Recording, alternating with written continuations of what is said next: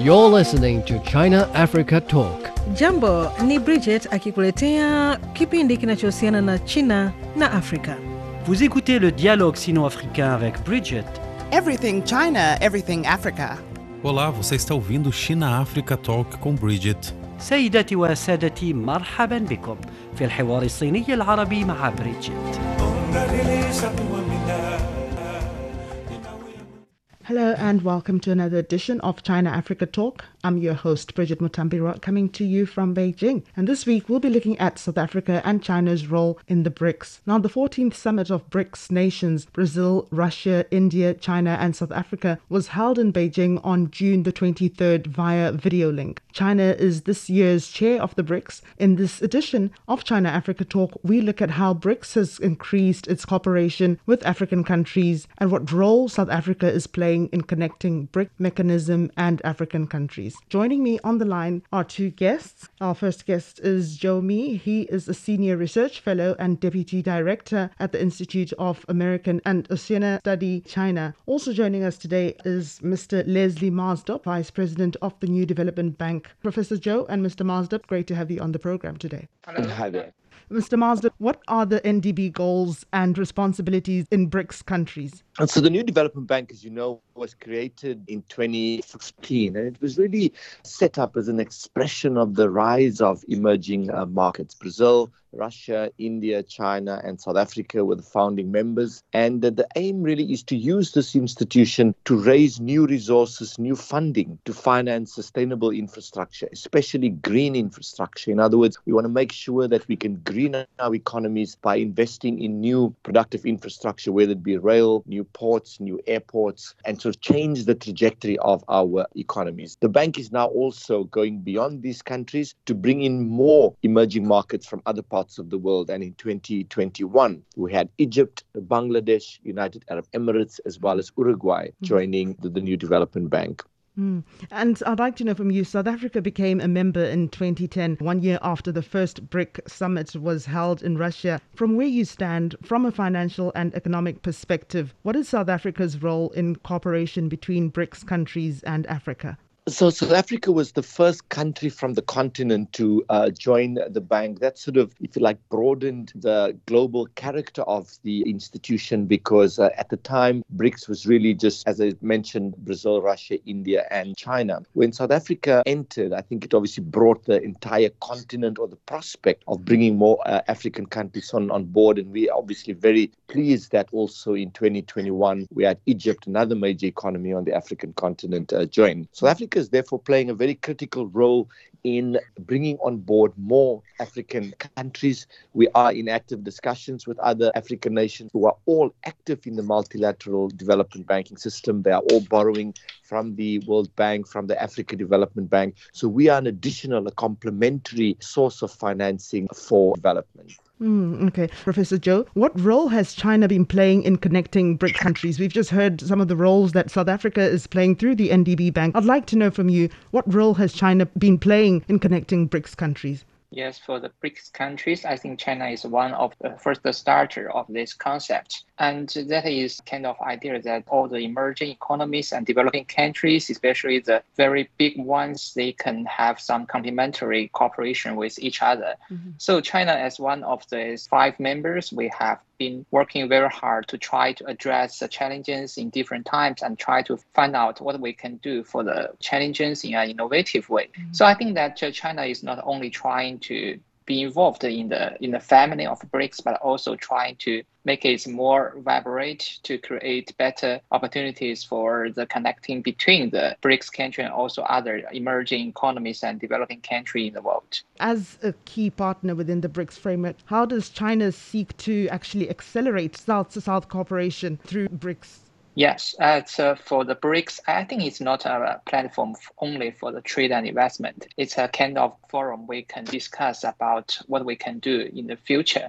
As for the BRIC, we are trying to first think about the issues in a common sense and try to have similar ideas and opinions on what the world will look like mm-hmm. and how can we deal with difference between us kind of a very important idea is that uh, for the developing countries, we have been working so hard to be involved in the global supply chain. Well, it is not so easy for us because we cannot be involved in the designing of the international rules. I mean, in the in the past or in the previous globalization. Hmm. So I, I, think that uh, for the South-South cooperation, we should try to find out some way that uh, all the stakeholders, all the economies, no matter developed or developing, we can be involved in the cooperation with each other and try to find some more sustainable and uh, ways of coping with uh, the different situation in the next generation of globalization. Mr. Maasdorp, could you describe though the value of South Africa's membership of BRICS? Has it grown substantially? What is to be gained from South Africa's participation at this year's summit? The New Development Bank has been one of the key institutions financing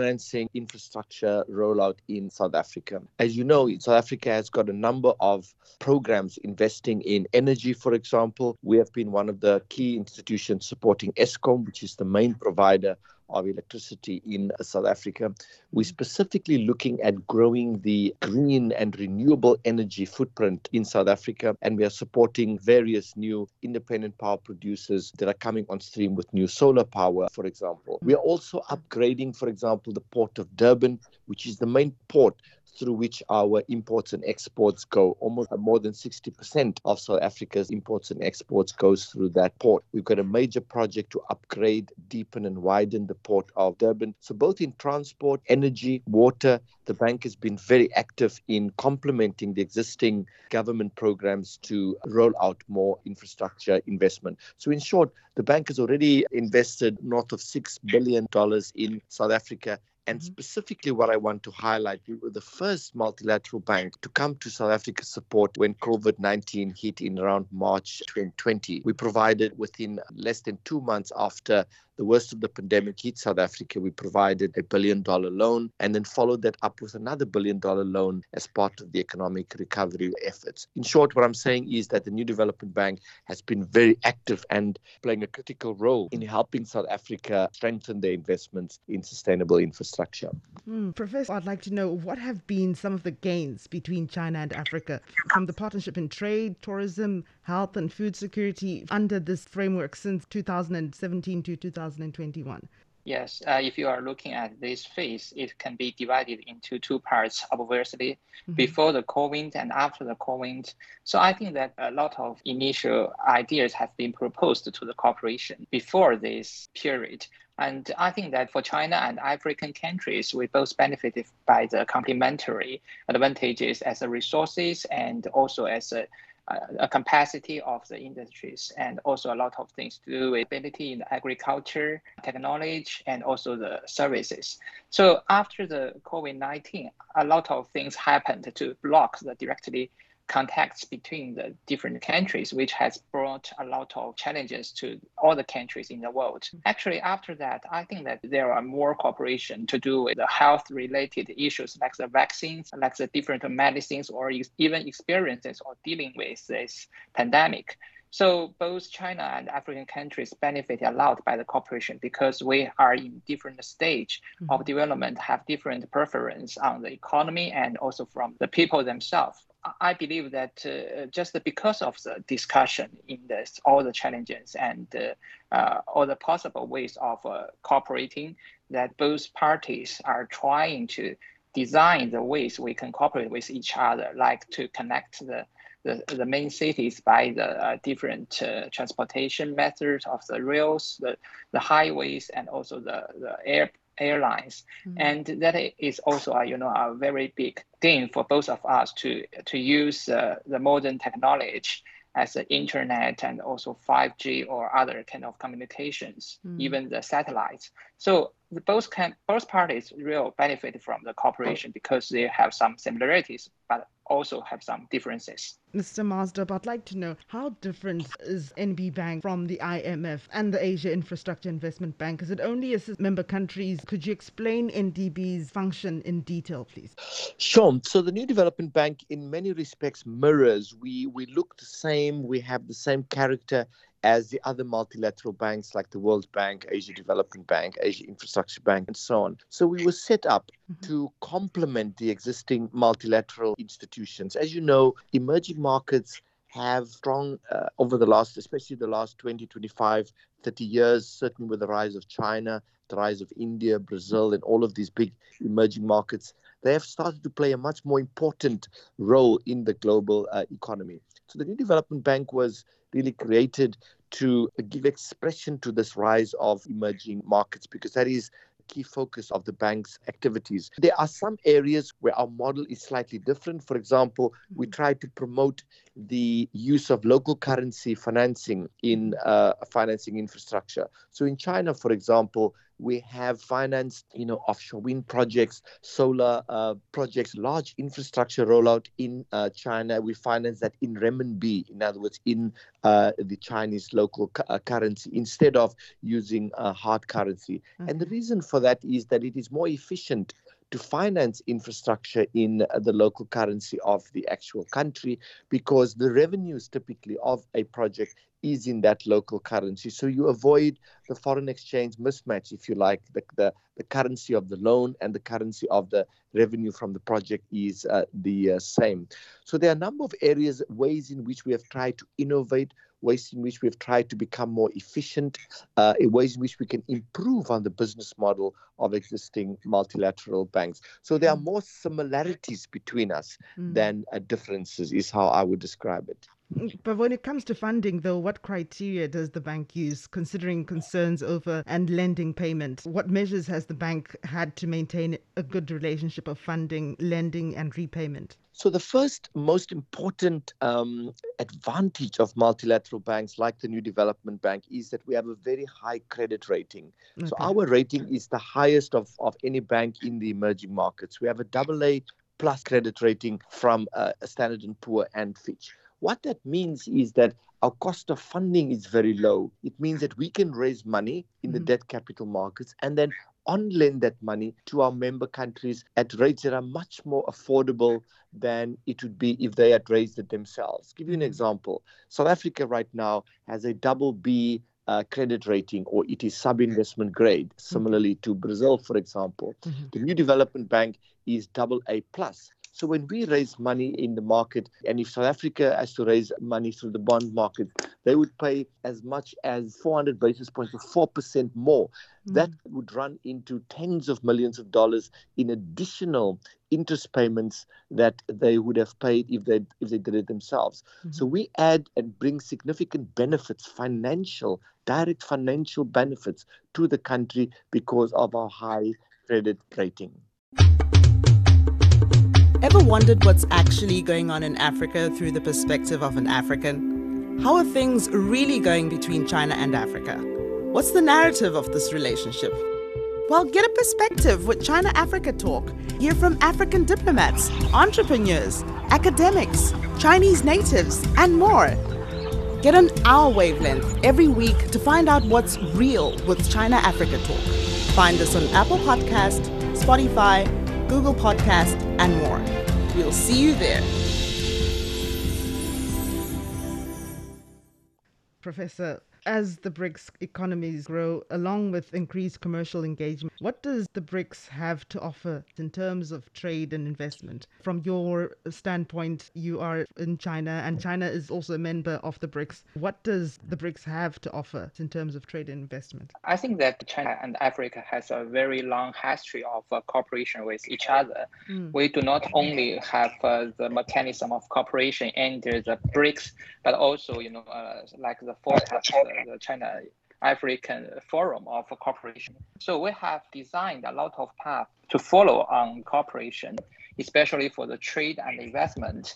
As Leslie have mentioned, the new development bank, it's a kind of ideas not only to benefit those uh, uh, all the five countries, but also of investors mm-hmm. and cooperators from other side. So I think that uh, for China, we are in a, a, new stage of development. We are trying to not only to export a lot of things, but also trying to improve the market of our domestic areas. So it will provide much better and uh, larger demand for all the products and services provided in the world. So actually, I think that African country is still in the in the phase of upgrading.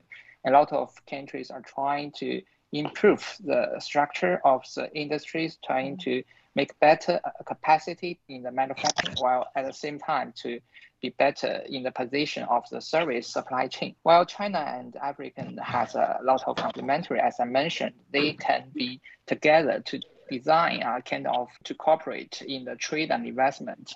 In my understanding, trade and investment and they are not separated activities. Actually, there are a lot of uh, connectivities between these two kinds of things. Mm. So when the trade has been increased in a, a, a larger style, larger quantities, uh, possibly the stakeholders will try to invest in another country and they can establish like better and stronger connections by doing that.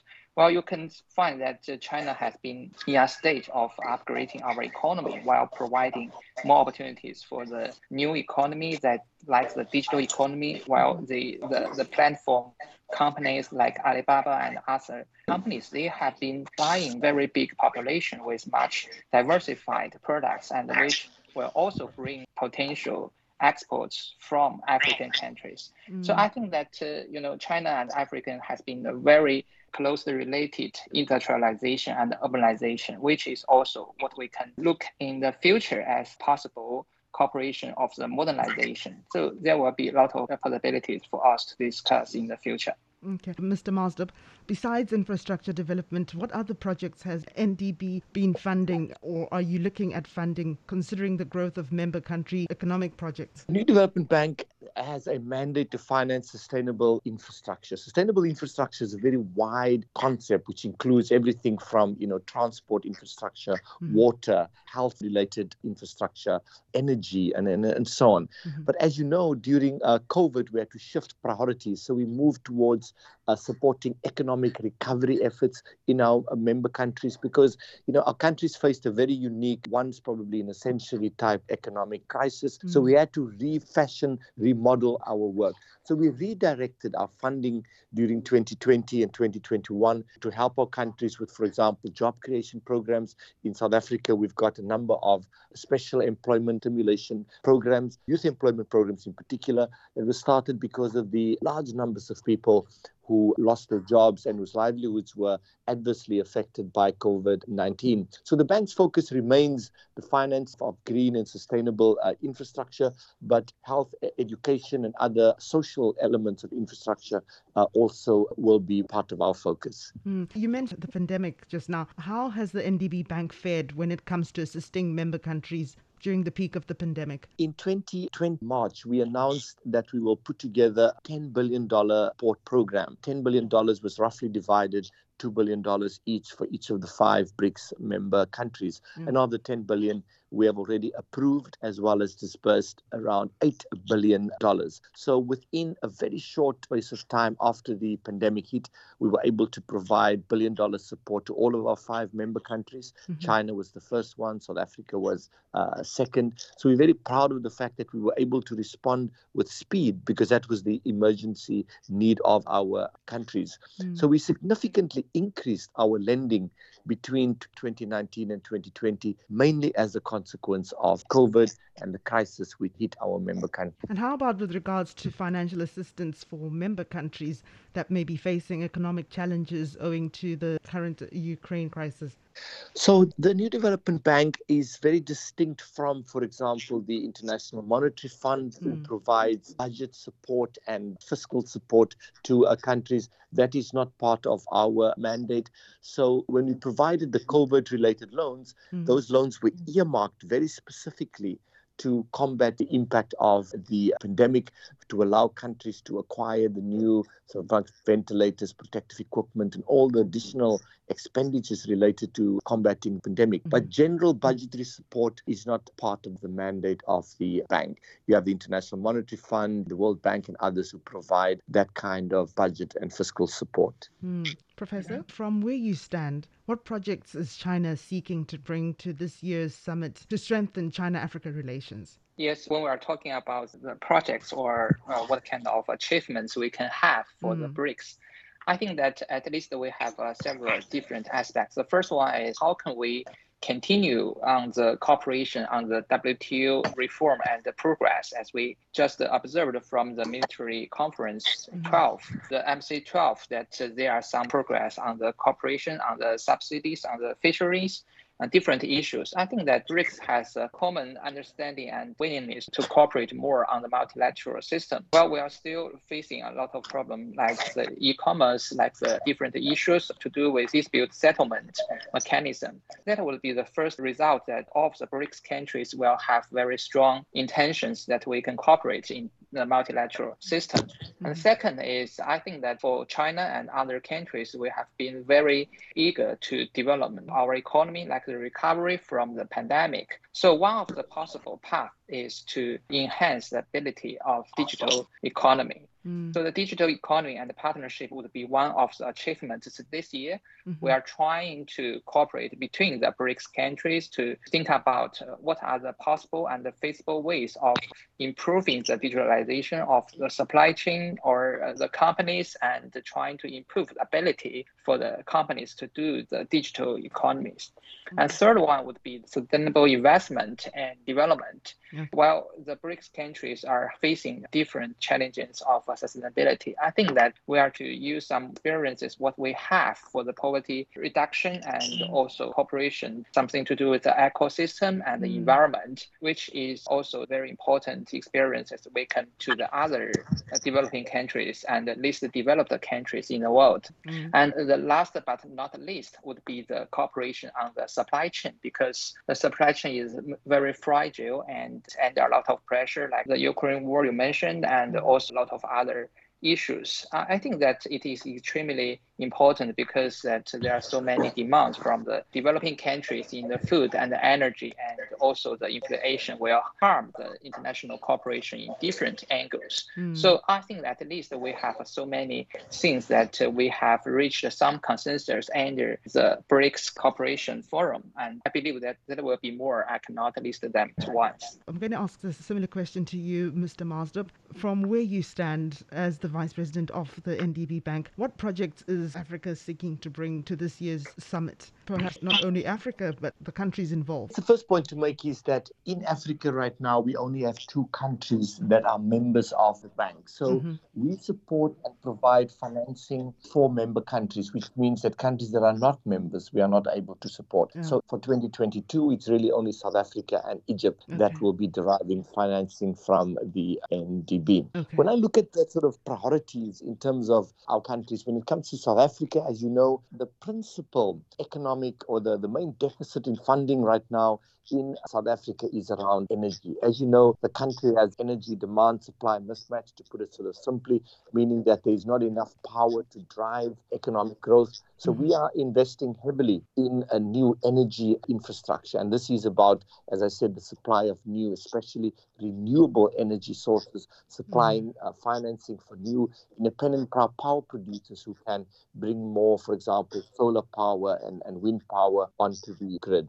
So mm. energy, I would say, would be right up there as the number one. Secondly, I would say transport infrastructure remains very high on our agenda in South Africa. That is the upgrading of existing road networks. We've got a major project, for example, with the South African National Road Agency. Mm-hmm. And then third sector, I would say, is water. Mm-hmm. South Africa, China, and several of our member countries are water scarce. And we have a significant project that we intend to finance, which is called the Lesotho Highlands Water Project Phase 2. This is really a series of dams that have been built, additional dams in Lesotho, which provides water coming through the tunnels into Gauteng to provide, as I said, water scarcity challenges. So if I have to rank them in order of sort of priority, energy is way up there as mm-hmm. probably the most critical need for new infrastructure financing, transport, water, and then also I would say telecommunications and broadband infrastructure. There's still large part of our country that does not have access to high-speed internet, and mm-hmm. that is a critical area to ensure that our people have access to the opportunities in the modern economy. That brings us to the end of the program. I'd like to thank you, Mr. Maasdorp, and Professor Zhou, for sharing your insights on how the BRICS Bank and China, the roles that they are playing with African countries, and the role of the BRICS Bank. Thank you very much for having me. Okay, bye bye. Bye bye. Thanks for listening. If you enjoyed this episode and you'd like to help support the podcast, please share it with others. Post it on social media or leave a rating and review. Thanks again. See you next time.